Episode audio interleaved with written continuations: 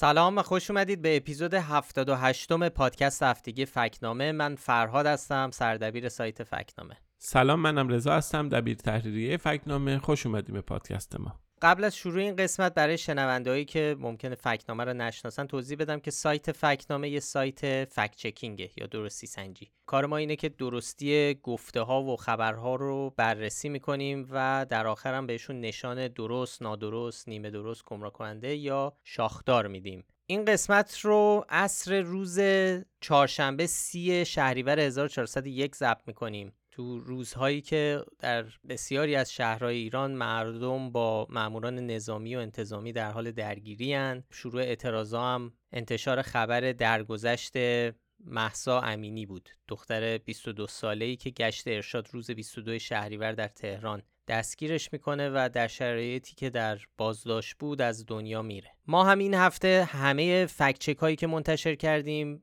درباره همین موضوع بود.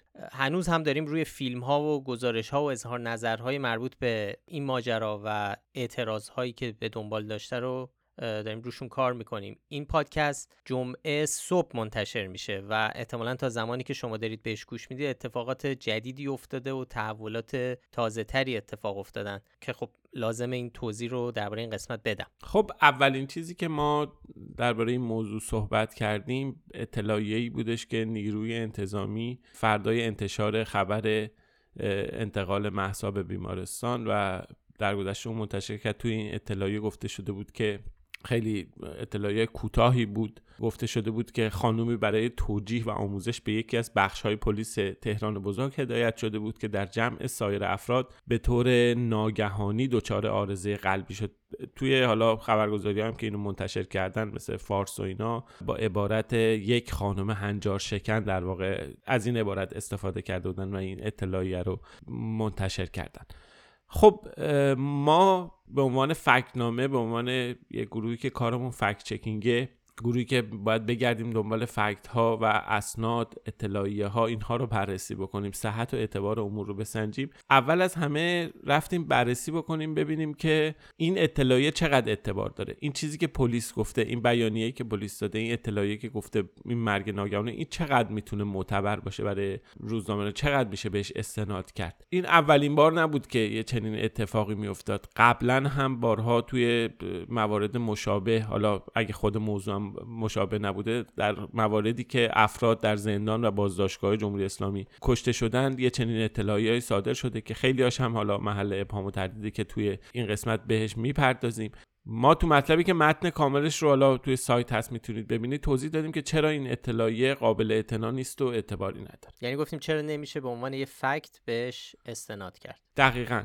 ببین ما خب سه تا دلیل رو اومدیم روش تکیه کردیم. دلیل اول تناقض روایت هاست. روایتی که شاهدان عینی دارن میگن با روایتی که در واقع از جمله برادر محسا خانواده محسا با روایتی که نیرو انتظامی داره میگه. ما دقیقا اینا رو کنار هم گذاشتیم با اطلاعاتی که تا اون لحظه در دستمون بود اینا رو بغل هم چیدیم و دیدیم که یه چنین در واقع تناقضی وجود داره و این اولین ابهام رو ایجاد می‌کنه. نکته دوم شواهد و قرائنی بودش که منتشر می‌شد. تا اون موقع فیلم دوربین مداربسته منتشر نشده بود اون که ما داشتیم مطلب رو مینوشیم مثلا قبل از اینکه مطلب بذاریم رو سایت دقایق آخر بودش که این فیلم هم اومد. حالا ما توی مطلب اشاره کردیم. ولی تا اون موقع تنها تصاویری که منتشر شده بود تصویری بود از محسا در بیمارستان.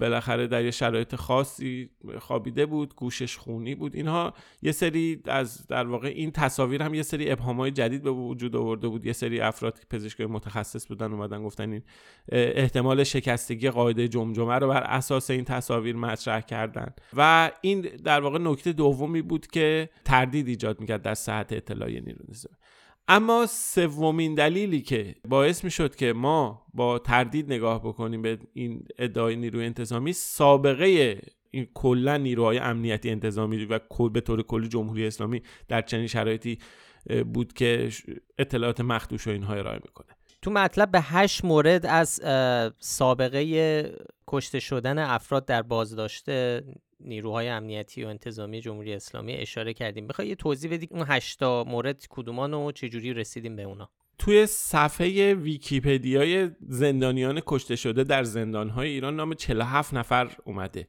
آمار واقعی احتمالا خیلی بیشتر از اینا باشه اما یعنی این 47 نفر توی زندان یا بازداشتگاه جونشون رو از دست دادن. از این میون تقریبا نصف اونها به صورت جدی مشکوک بوده به قتل در اثر شکنجه یا ضرب و شتم که اخبارشون رو منتشر شده شواهدی ارائه شده خانواده کشته شدگان دایی رو مطرح کردن سایت های حقوق بشری اومدن. یه شواهدی وجود داره که مش به صورت جدی مشکوک به قتل هستن. و از این میون خب یه سریاشون مربوط به اعتراضات سال 88 و 96 و آبان 98 بودن که به هر حال اون زمانی که این قربانیان توی بازداشتگاه جون خودشون رو از دست دادن نیروی امنیتی اینقدر سرشون شلوغ بود اصلا اطلاعی هم ندادن کسی دلیلی هم ارائه نکرد که اینا چرا کشته شدن و اینها.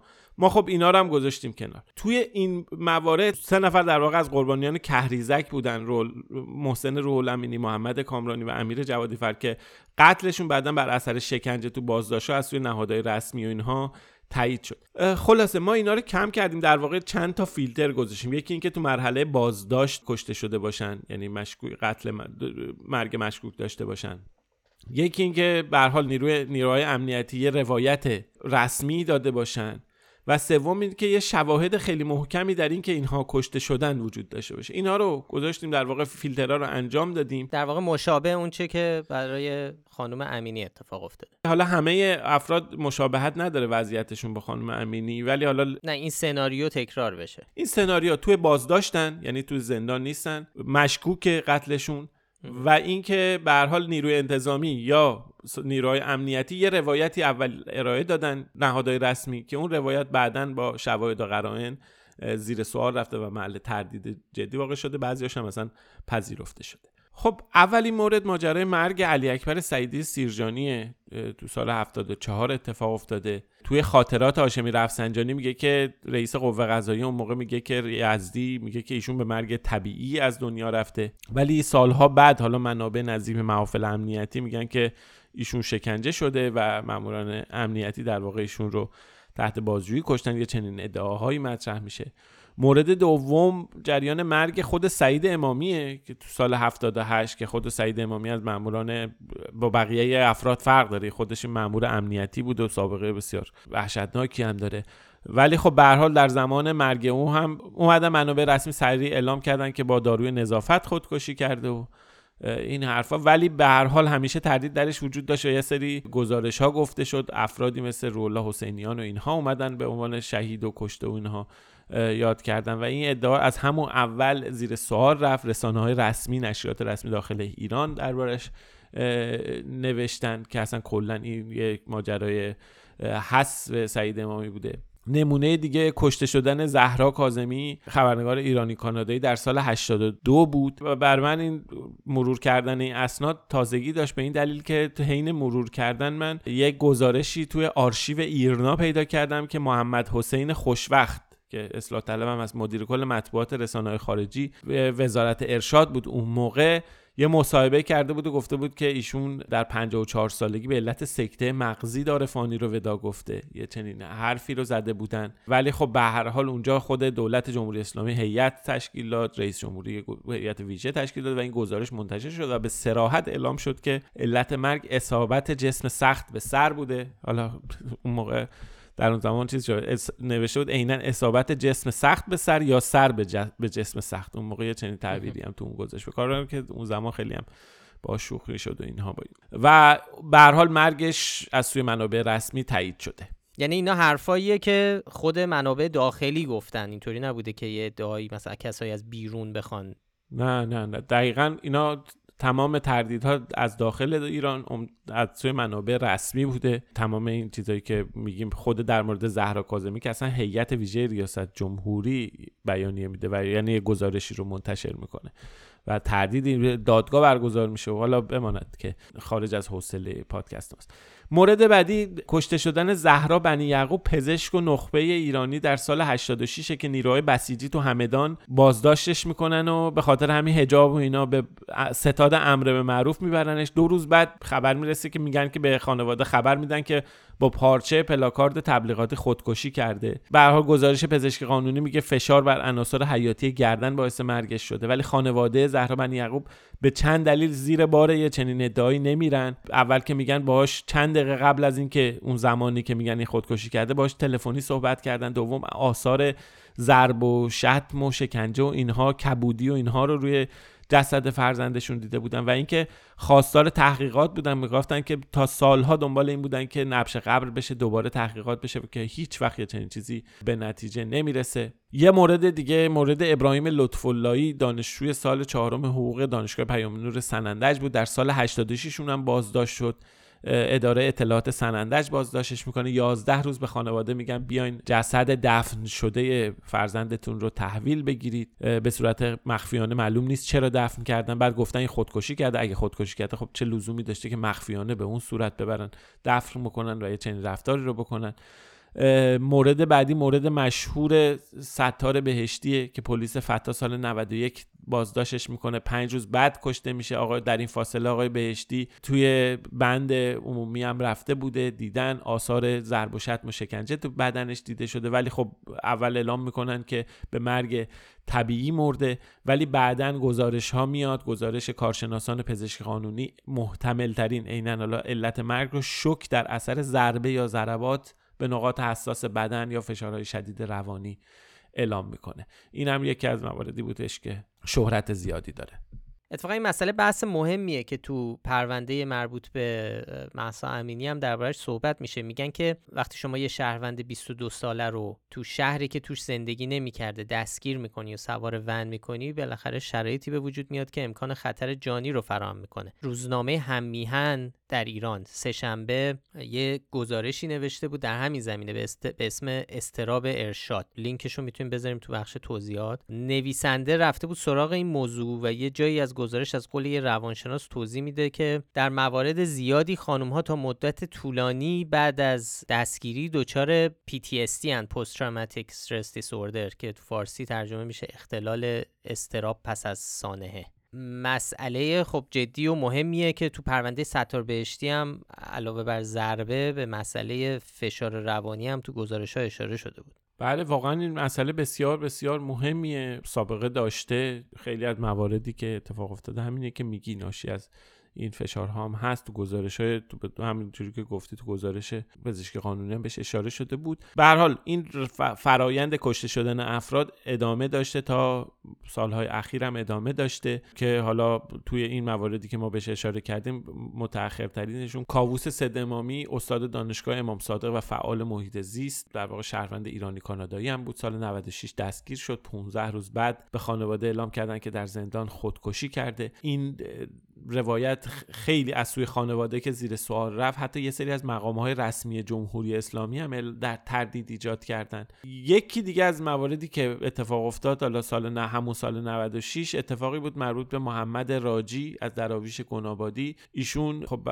تو اون حوادث پاسداران بازداشت میشه. دوازده روز بعد از دنیا میره به خانواده ایشون. اون در واقع آگاهی شاپور هست. اونجا در واقع اعلام می‌کنن که ایشون در حین بازجویی در در اتفاقاتی که اونجا افتاده ضرب و شتم و اینها جان باخته. ولی بعدا مقام قضایی این ادعا رو رد می‌کنن یعنی صحبت پلیس رو رد می‌کنن که میگن که نه اینجوری نبوده و آقای راجی همون روز واقع در واقع کشته شده. این چند تا موردی بودش که تردید جدی ایجاد می‌کنه به ما این هشدار رو میده هشدار عاقلانه و منطقی رو میده که هر وقت ما یک بیانیه در یه چنین شرایطی دست کم از یه نهادی مثل پلیس یه نهاد امنیتی انتظامی ببینیم با نگاه تردید بهش نگاه بکنیم. این چیز عاقلانه که رفتار عاقلانه واکنش عاقلانه که ما نسبت به یه چنین موضوعی می‌تونیم داشته باشیم.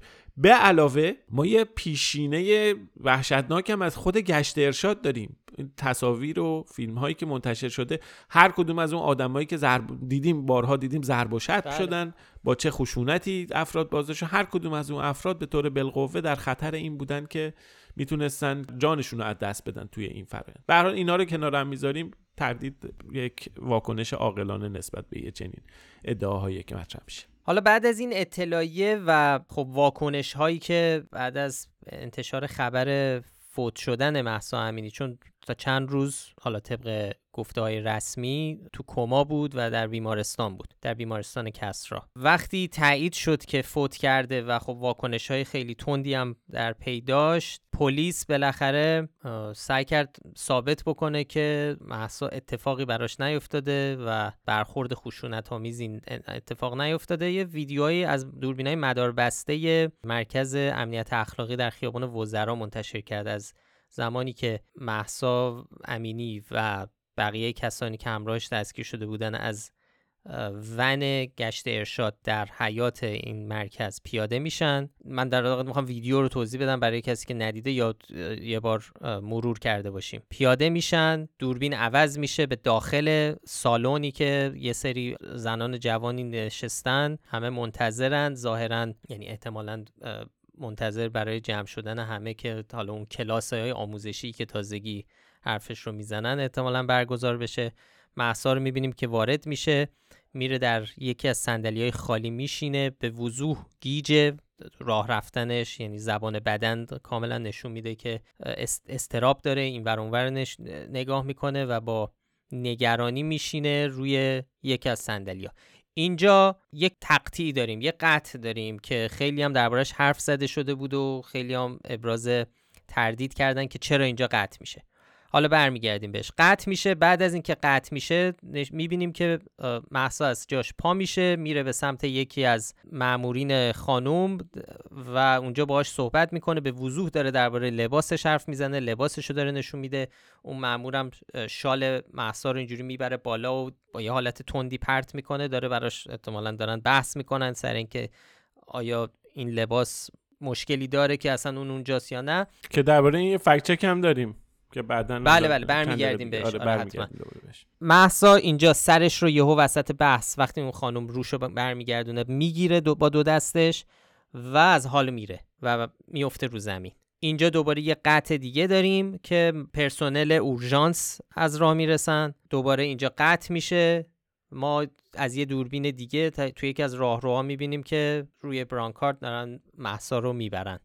و دوباره قطع بعدی هم که نمای بیرونه که داره سوار آمبولانس میشه. خب این ویدیو رو ما بارها و بارها دیدیم. بحثایی هم که روش شده بود این بود که چرا اونجا قطع میشه و اینکه وقتی وارد اون سالن میشن از پنجره های حالا اون شکاف های کمی که وجود داشت میشه دید که هوای بیرون روشنه و وقتی قطع میشه اونجا تاریکه. بعد از اینکه محسا میشینه.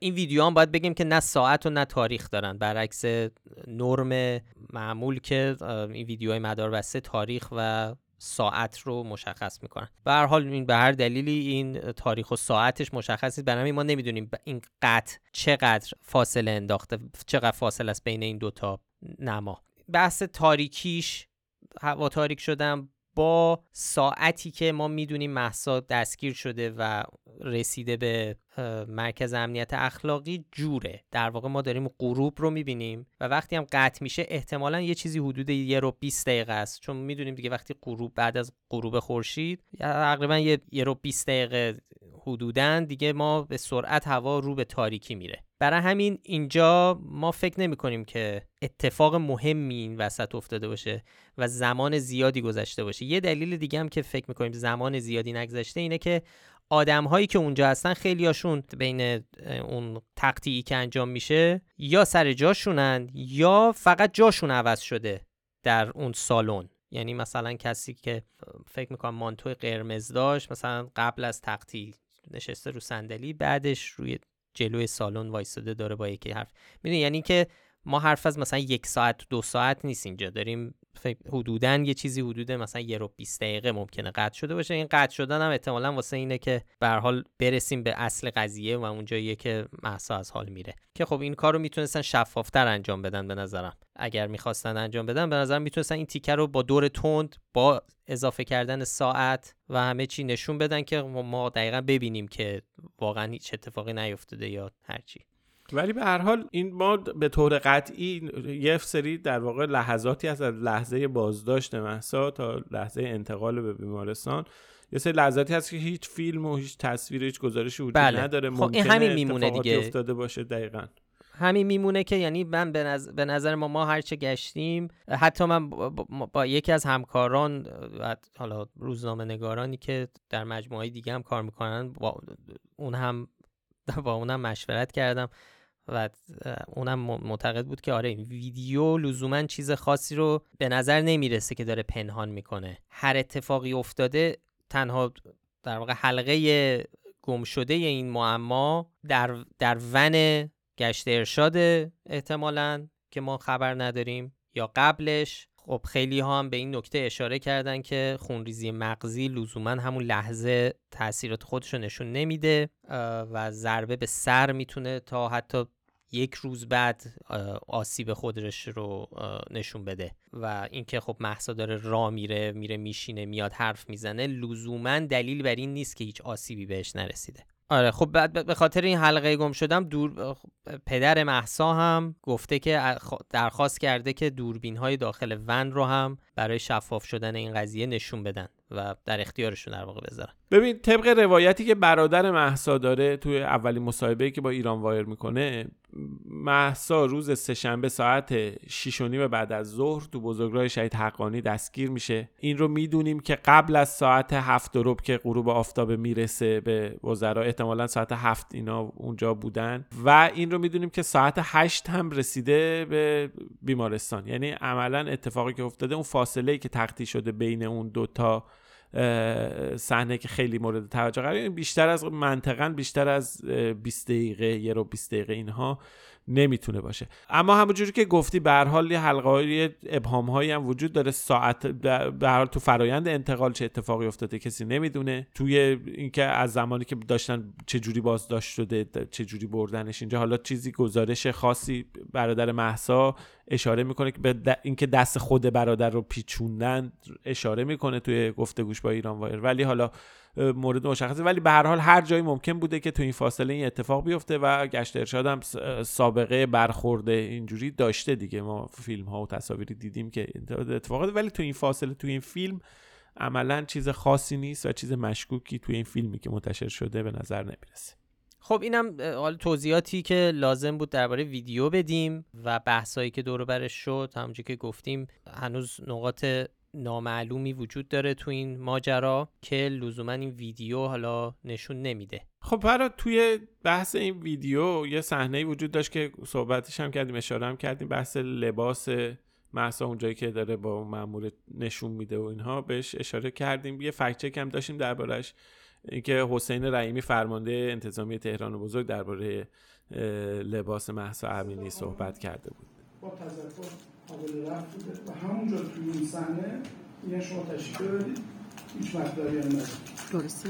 در حالی که اونها تو وحله اولش مشموله همون بحث در واقع عدم رعایت شمونات می‌شدن ولی قابل رفت من در صدارم ابتدای جلسه عرض کردم بله. ایشون با اون به چیزی که یه قابل ادامه نبوده و انتقال دادم هیچ اینم من بهتون بگم. نه این چهار تا خانم اون دو تا آقا مقاومتی کردن و حتی یک کلمه هم بس شده و نه خود خانم بحث هیچ هیچ بحثی نبوده. فقط اصلا داخل و هم. البته دو تا پنج نفر با ما صحبت کردن گفتن که ستشون گفتن با صحبت نمی کنیم دو نفر صحبت کردن گفتن که ایشون شوخی هم می‌کرد. یکم به صدا مزا هم می‌کرد. سر مورد لباسشون رو میفرمایید. خب این حسین رحیمی بود فرمانده انتظامی تهران بزرگ که روز 28 شهریور یعنی سه روز بعد از درگذشت محسا امینی یه نشست خبری برگزار کرده بود و این حرفایی که الان شنیدیم رو زد. خب اون ماجرا رو اینطور روایت می‌کنه که حالا از واژه و عبارت مناسب و نامناسب و اینا استفاده می‌کنه که ما میگیم به زم او چون بحث مفصل. ببین انگار که یه محسا امینی در زمان دستگیری یه لباسی داشته و در زمانی که حالا توی فیلم نشون داده میشه در زمانی که ما میبینیمش بعدا تو ویدیوها اون لباس عوض شده. خب ما به این گفته نشان شاختار دادیم. خب اولین چیزی که اینجا قابل توجه فیلمیه که خب دربارش حرف زدیم و به عنوان فیلم دوربین مدار بسته در بازداشتگاه وزرا منتشر شده. گفتیم که اونجا تو ثانیه‌های قبل از اینکه محسا بیفته داره با مأمور پلیس درباره وضعیت پوشش خودش صحبت می‌کنه. اون مأمورم شالش رو کنار می‌زنه دارن دارن درباره همون لباس صحبت می‌کنن. بعد خود حسین رحیمی که داره روی ویدیو صحبت می‌کنه به همین لباس اشاره می‌کنه. اینو گوش بدید. اینجا میان سوال می‌کنه مشکل من چیه؟ میگه اون لباس آره حالا اینجا یه سوال دیگه هم مطرحه. حسین رحیمی داره میگه لباس سه تا زن دیگه به قول اونها قابل رفع بوده. حتی اگه ما روایت رحیمی رو بپذیریم یعنی وقتی محسا امینی داشته از ماشین گشت پیاده می شده مشکل لباسش به قول اونا رفع شده دیگه. یعنی اگه عوض کرده و یه لباس در اصطلاح مناسب پوشیده. یعنی قابل رفع بوده. پس چرا باز سوار ون شده؟ حالا اینا به کنار یه عکس هم منتشر شده از محسا امینی که گفته میشه مربوط به چند ساعت قبل از دستگیریه. ظاهرا در مترو تهران نشسته با توجه به پنجره پشتش و سندلیا اونجا همون لباس تنشه یعنی همون لباسی که ما در ویدیوی بازداشتگاه وزرا می‌بینیم. و اصلا مشخص نیست اون لباسی که رحیمی داره به عنوان لباس نامناسب ازش یاد می‌کنه چی بوده و کجا بوده. همه جا قبل و بعد ماجرا همین لباس تنه محسا امینی بوده. مادر محسا امینی هم توی مصاحبهش با رادیو فردا داره لباس محسا رو توصیف می‌کنه. میگه یه مانتوی بلندی بود که مال من بود با یه شال بلند سمتری بدون آرایش. همون توصیف همون لباس که ما هم تن محسا می‌بینیم. به خاطر همه این دلایل ما به این گفته فرمانده انتظامی تهران بزرگ نشان شاخدار دادیم. دوباره خب لازمه توضیح بدیم این رو نکته رو بگیم. قبلا توی مطلب هم توضیح دادیم که بالاخره این عبارت لباس مناسب و نامناسب اصطلاحی نیست که مال ما باشه. در واقع ما داریم بله. نقل قول می‌کنیم از چیزی که رئیس پلیس داره میگه. خب این دوتا فکچکی که درباره ادعای پلیس و نیروی انتظامی اظهارات در واقع فرمانده نیروی انتظامی و اون ادعای کلی پلیس بود. ما یه فکچک دیگه هم داشتیم به ارتباط به این سوژه نبود. ادعای شاخدار درباره رعایت خودجوش هجاب در ایران.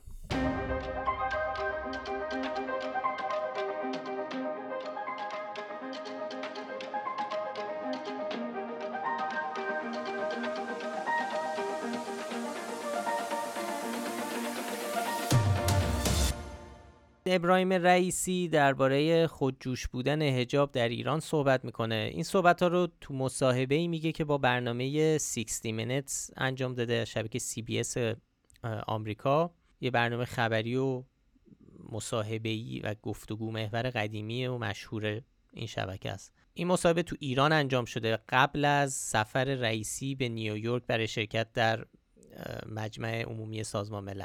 خانم خبرنگاری هم که داره صحبت می‌کنه باش در تهران روسری سرشه. خود این روسری سر بودن خیلی گویای خیلی چیزا هستش دیگه. ولی حالا به حال ما کارمون فکت چک مجبوریم بریم شواهد و قرائن رو بیایم بررسی بکنیم فکت ها رو چک بکنیم و ببینیم که ماجرا از چه قراره. این کارو کردیم و یک شاخدار به این گفته دادیم. یکی از شاخدارهای کلاسیکه یعنی همه اجزای شاخدار رو داره.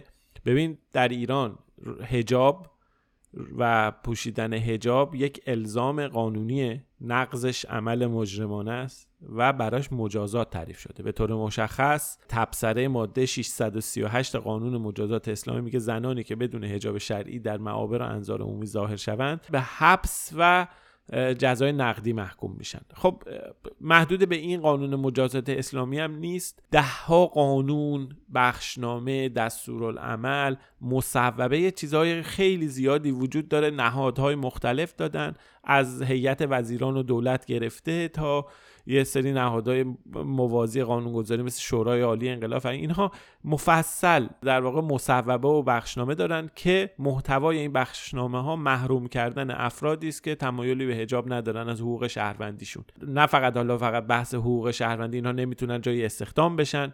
به خاطر کیفیت حجاب نمی‌تونن در دانشگاه ها و در مراکز تحصیلی مشکل براشون برمیخوره و هزاران نمونه و اینها هستش که خیلی مفصله بحثش. یکی از این قوانین و مصوبات معروف مصوبه افاف و حجاب سال 1384 شورای عالی انقلاب فرهنگیه که توی اون تاکید شده که حجاب در اماکن عمومی ضروریه. و برای نه تنها بالا صرف نظر از مجازات ها که توی قوانین دیگه هستش اونجا به نیروی انتظامی مأموریت داده شده تا این قانون رو اجرا بکنه اعمال بکنه یعنی مجوز برخورد و اینها رو بهش داده. جمعی اینا رو ما می‌بینیم به یک جمله می‌رسیم به یه واقعیتی که به هر حال کسی در ایران اگر تمایل به حجاب نداشته باشه امکان این رو نداره. یعنی باش برخورد میشه از حقوق شهروندی محروم میشه. مجازات میشه تحت تعقیب قضایی قرار می‌گیره و دردسر پیش میاد و یه چنین چیزی. برای بحث خودجوش بودن و خودجوش نبودنش اصلا موضوعیت نمی‌تونه پیدا بکنه. حالا بجز این قوانینی که گفتی و مرور کردیم رهبر جمهوری اسلامی هم سراحتا به برخورد با بیهجابی تاکید کرده. مثلا سال 96 در دیدار با مدهان یه همچین چیزی میگه. ما که نگفتیم اگر کسی توی خانه خودش در مقابل نامحرم روسریشو برداشت ما او رو تعقیب می‌کنیم. ما او رو تعقیب نمی‌کنیم. تو خونه خودش کار شخصی می‌کنه. اون کاری که در ملع انجام می‌گیرد در خیابان انجام می‌گیرد یک کار عمومی است یک کار اجتماعی است یک تعلیم عمومی است. این برای حکومتی که به نام اسلام بر سر کار آمده است تکلیف ایجاد می‌کنه. حرام کوچک و بزرگ نداره. اونچه که حرام شرعی است نبایستی به صورت آشکار در کشور انجام بگیره. حالا یه نفری غلطی برای خودش می‌کنه کنار اون بین خودش و خداست. اما اونی که در مقابل چشم مردم است در محیط جامعه است حکومت اسلامی مثل حکومت امیرالمومنین مثل حکومت پیغمبر وظیفه داره در مقابل او بیسته. این منطقی که میگه آقا شما اجازه بدید مردم خودشون انتخاب بکنن. خب در مورد شراب فروشی هم هست. شراب هم آزاد کنیم توی هر کسی خودش دلش می‌خواد بخوره هر کسی نمی‌خواد نخوره. این حرف شد. در مورد همه گناهان بزرگ اجتماعی این حرف وجود داره. این حرف شد.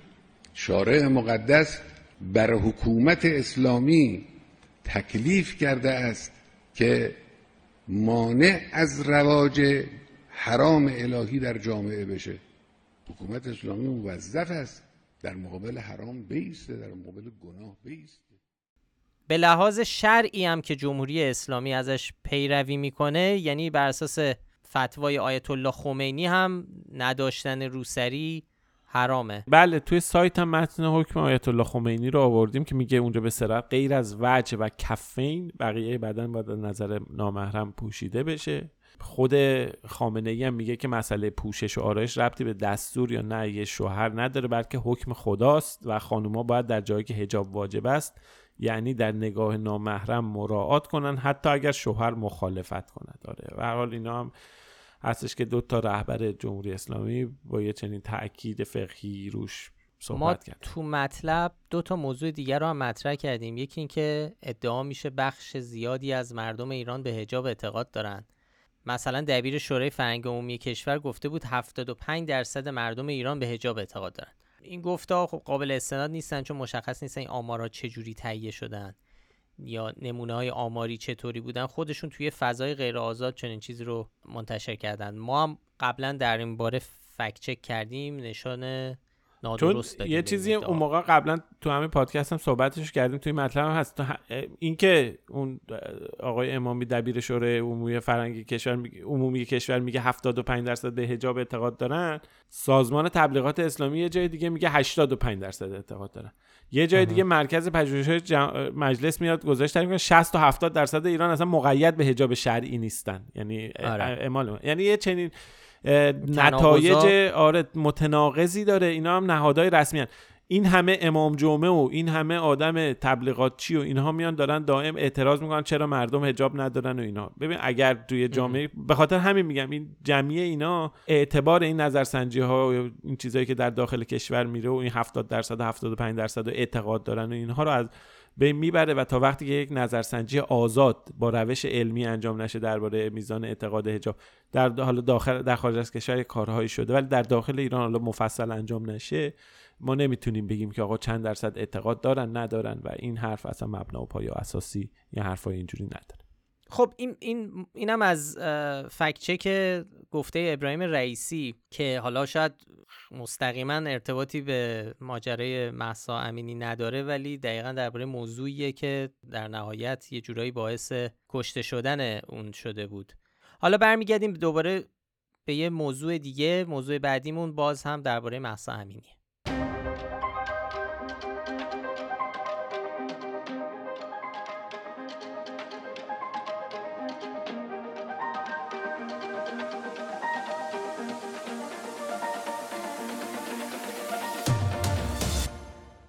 هیچ وجه ضرب و شتمی تا کنون از دستگاه های نظارت به ما گزارش نشده.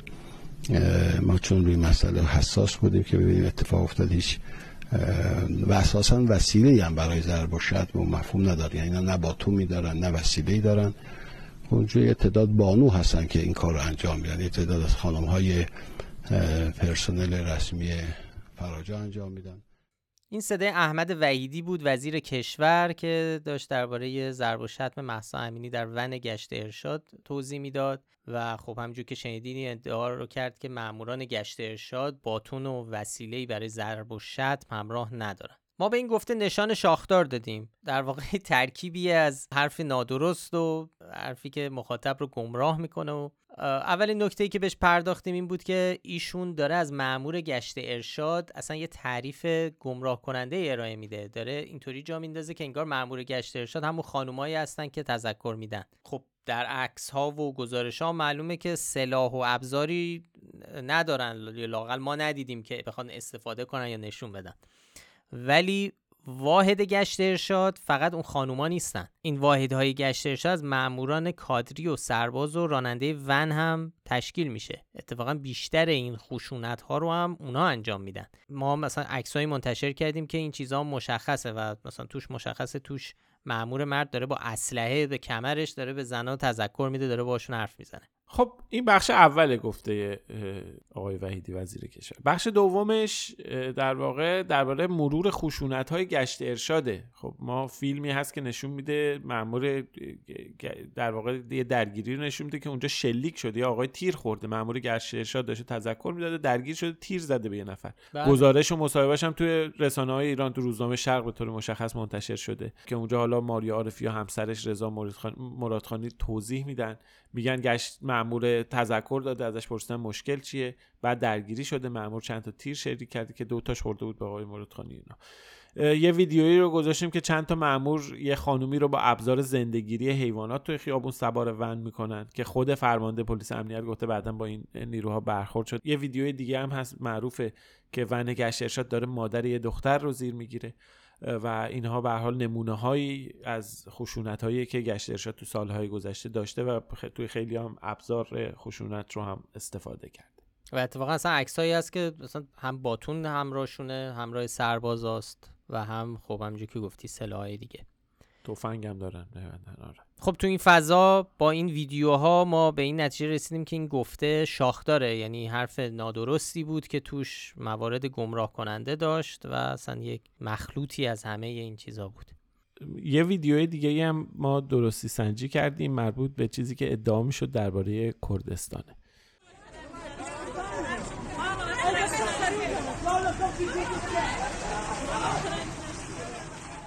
خب بعد از شروع اعتراضات به مرگ محسا امینی خب به خاطر کرد بودن محسا یکی از اولین مناطقی که شاهد در واقع تظاهرات مردم بود منطقه کردستان بود. همون موقع یه ویدیویی منتشر شد در شبکه های اجتماعی و تو واتساپ ظاهرا همونجور که خواننده هامون برای ما فرستادن می‌گفتن تو واتساپ همین پخش میشه. ویدیویی از یه سری شبه نظامی که ظاهرا پیشمرگه های کرد هستند پرچم کردستان رو همراه خودشون دارن و مسلحن دارن توی خیابون شهر ظاهرا کوچیک را میرن و تیراندازی هوایی می‌کنن و یه جور نمایش قدرتی در واقع انگار دارن. تو شبکه های اجتماعی فارسی این رو به عنوان حضور نیروهای تجزیه طلب تجزیه طلب کرد در این تظاهرات خواستن القاش بکنن. مثلا یک توییت نوشته بود که گروهک تجزیه طلب دموکرات و کمله وارد کردستان شد. خدا از اونایی نگذره که مطالبه گری خون بیگناه محسا امینی رو به سمت تجزیه طلبی بردن اجازه ندادن مردم به صورت قانونی بهش بپردازن و اینکه تجزیه طلبی خط قرمز. خلاصه که دارن میگن که این مربوط به الانه. رائفی پور هم یه توییت زد این ویدیو رو منتشر کرد همین روز چهارشنبه. البته ننوشت زمان و اینها چیست ولی گفتش که این که تجزیه طلبان بیان در خیابان ها توی روی این اعتراض ها بخوان جولان بدن و اینها رو ما بی پاسخ نمی‌دونم از این چیزا. اونم این ویدیو رو منتشر کرد. آره ویدیویی که خیلی پخش شده بود یه ویدیو 55 ثانیه‌ای بود. ولی بعضی از مخاطبا برای ما ویدیوی دیگه ای فرستادن که تو واتساپ با این زیرنویس منتشر شده بود. در یکی از شهرهای سنندج حزب کمله کردستان ورود مسلحانه. که در واقع حالا دارن یه جوری القا می‌کنن می‌کنن که گروه های مسلح کرد دارن اشغال می‌کنن شهرهای ایران رو. خب ما گشتیم یه ویدیو کاملتر سه دقیقه‌ای پیدا کردیم تو یوتیوب حساب کاربری پشمرگکان که ظاهرا متعلق به حزب دموکرات کردستان ایران. تاریخ انتشارش که اون تاریخ بارگذاری شدهش در واقع میشه دوشنبه دو فروردین 1400 که خب از همین همین ما می‌تونیم بفهمیم که قطعا این ویدیو ربطی به اعتراضات اخیر نداره چون 18 ماهه که تو یوتیوبه. تو شهر ویدیو هم نوشته به کردی که پیشمرگان حتکا حتکا همون حزب دموکرات کردستان ایرانه در میراوا شنو. شنو نگارش و تلفظ کردی اشنویه است که در آذربایجان غربیه و حالا این ویدیو هم ما بررسی که کردیم با استفاده از پلاک ماشین هایی که تو این ویدیو می‌بینیم. و حالا عناصر بصری دیگه ای که تو این ویدیو دیده میشه از جمله مغازه ها شکل خیابون جوهایی که کنار خیابونه با کلی نقشه ها تطابق دادیم نقشه های هوایی ماهواره کاملا مشخص شد که این ویدیو کجاست. و می‌تونیم بگیم که افراد قشن دقیقا تو خیابون امیرآباد در جنوب غربی شهر اشنویه دارن تیراندازی می‌کنن تیراندازی هوایی می‌کنن. زمان ویدیو هم که همونجور که گفتم متعلق به وقایع اخیر نیست. مثلا واضحه که این تصاویر در فصل سرد سال که هنوز برف روی برف روی کوههای آب نشده که تو تصویر می‌بینیم گرفته شده بر اساس ادعای این گروه های کرد. و همینطور خبری که تو بولتن نیوز منتشر شده در درباره همین ویدیو قبلا احتمالا زمانش همون دو فروردین 1400 اینکه اینها متقین پیشمرگه های حزب دموکرات کردستان ایران هم هستند برای ما مسجل شده.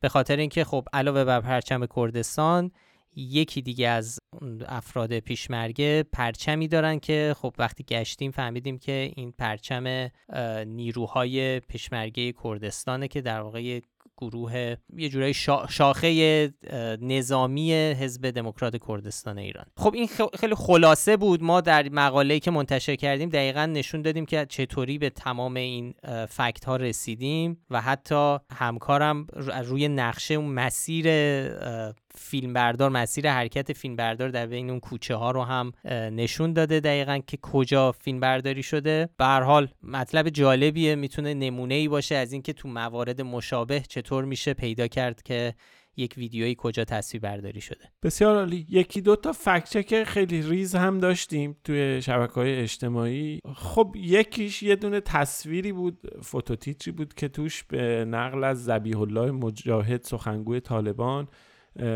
نوشته بودش که جمهوری اسلامی باید در قبال حقوق زنان پاسخگو باشه. خب این خیلی چرخیده بود و خیلی هم منتشر کرده بودن.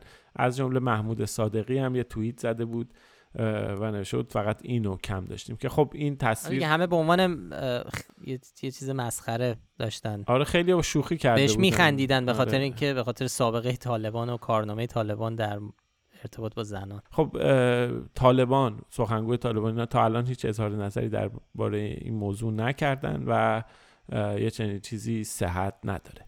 خبر آخرم که یه چیزی حالا البته الان که داریم اینو ضبط می‌کنیم تازه شروع شده این جریان و اونم هک کردن سایت های جمهوری اسلامی و بعضی از رسانه ها توسط گروه هکر انانمس روز سهشنبه شب در یا حالا ساعت ابتدای بامداد چهارشنبه به وقت ایران خبر دادن که قصد دارن حمله های سایبری بکنن به سایت های ایرانی سایت های جمهوری اسلامی و شروع شد یک جریانی که یه سری از سایت های دولتی جمهوری اسلامی از دسترس خارج شدن. سایت صدا سیما اختلال توش ایجاد شد. سایت خبرگزاری فارس توش اختلال ایجاد شد. خلاصه این این بحث اینا واقعا داره اتفاق میفته ولی این وسط هم چون ما چند تا نمونه دیدیم بهتره که حالا این هشدار رو بدیم که خیلی از اکانت های حالا به اصطلاح میگن ناامن اکانت های ناشناس که معلوم نیست کی پشتشه شروع کردن اخبار نادرست به نقل از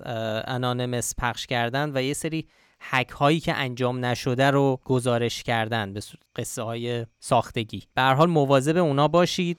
مثل چی؟ یه نمونه از این قصه های ساختگی مثلا نمونه حالا اینکه مثلا فلان فلان فرد نزدیک به جمهوری اسلامی رو یا مثلا فلان آخوند رو ما فیلم پر ازش منتشر کردیم و اینا اینا صحت نداره. ملاک رو کانال ها و اکانت های رسمی تر رسمی خود همین گروه انانمس یا خبرگزاری های دیگه بدونید. هر چیزی که دیدید که خیلی هیجان انگیز و جالبه لزوما درست نیست توی شبکه اجتماعی در مورد این قصه. بسیار عالی. ما همچنان داریم کار می‌کنیم. خیلی خب شلوغ بلوغ فیلم ها و تصاویر زیادی داره منتشر میشه. سرعت سیر تحولات بسیار بسیار بالاست. ما هم داریم رصد می‌کنیم و در حد توانمون بررسی می‌کنیم مطالبی که مطرح میشه. ما بازم تاکید می‌کنیم این پادکست رو داریم روز چهارشنبه ضبط می‌کنیم که قرار روز جمعه منتشر بشه. واقعا نمی‌دونیم تا جمعه چه اتفاقی میفته چه تحولاتی رو خواهد داد. ولی به هر حال ما هستیم و داریم سعی می‌کنیم در حد توانمون جریان پخش و تولید اخبار جلی درباره مرتبط با این تحولات رو پیگیری و رصد و fact check بکنیم. خب خیلی ممنون که پادکست فکت‌نامه رو میشنوید. اگه پیشنهادی به ذهنتون رسید یا تو این روزها اگر خبری فیلمی یا حالا گفته ای به نظرتون احتیاج به درستی سنجی و راستی آزمایی و fact checking داشت؟ حتما برای ما بفرستید. از طریق Castbox تلگرام اینستاگرام توییتر می‌تونید برامون کامنت بذارید. این روزها که این خبرهای پرهیجان و خلاصه جنجالی داره اتفاق میفته خیلی مواظب اون چیزی که پخش می‌کنید باشید. اون چیز هر چیزی که می‌بینید لزوما درست نیست. یه ذره مطمئنتر بشین از منابع معتبر حتما خبرها رو بگیرید. خیلی هم خوشحال میشیم که این پادکست رو به بقیه هم معرفی کنید. برای پیدا کردن ما هم کافی اسم فکنامه رو به فارسی یا انگلیسی در همه اپ های پادکست جستجو کنید. ما مثل هر هفته لینک مطالبی رو که تو اون اپیزود بهشون اشاره کردیم رو در بخش توضیحات پادکست می‌ذاریم. پادکست فکنامه رو افشین صدری تهیه می‌کنه و هیلا نیکو هم کاورها رو طراحی می‌کنه و مدیر هنری پادکسته آدرس سایت ما از فکنامه بهش سر بزنید. وقتتون بخیر و تا هفته دیگه خداحافظ. مراقب خودتون باشید. خدا نگهدار.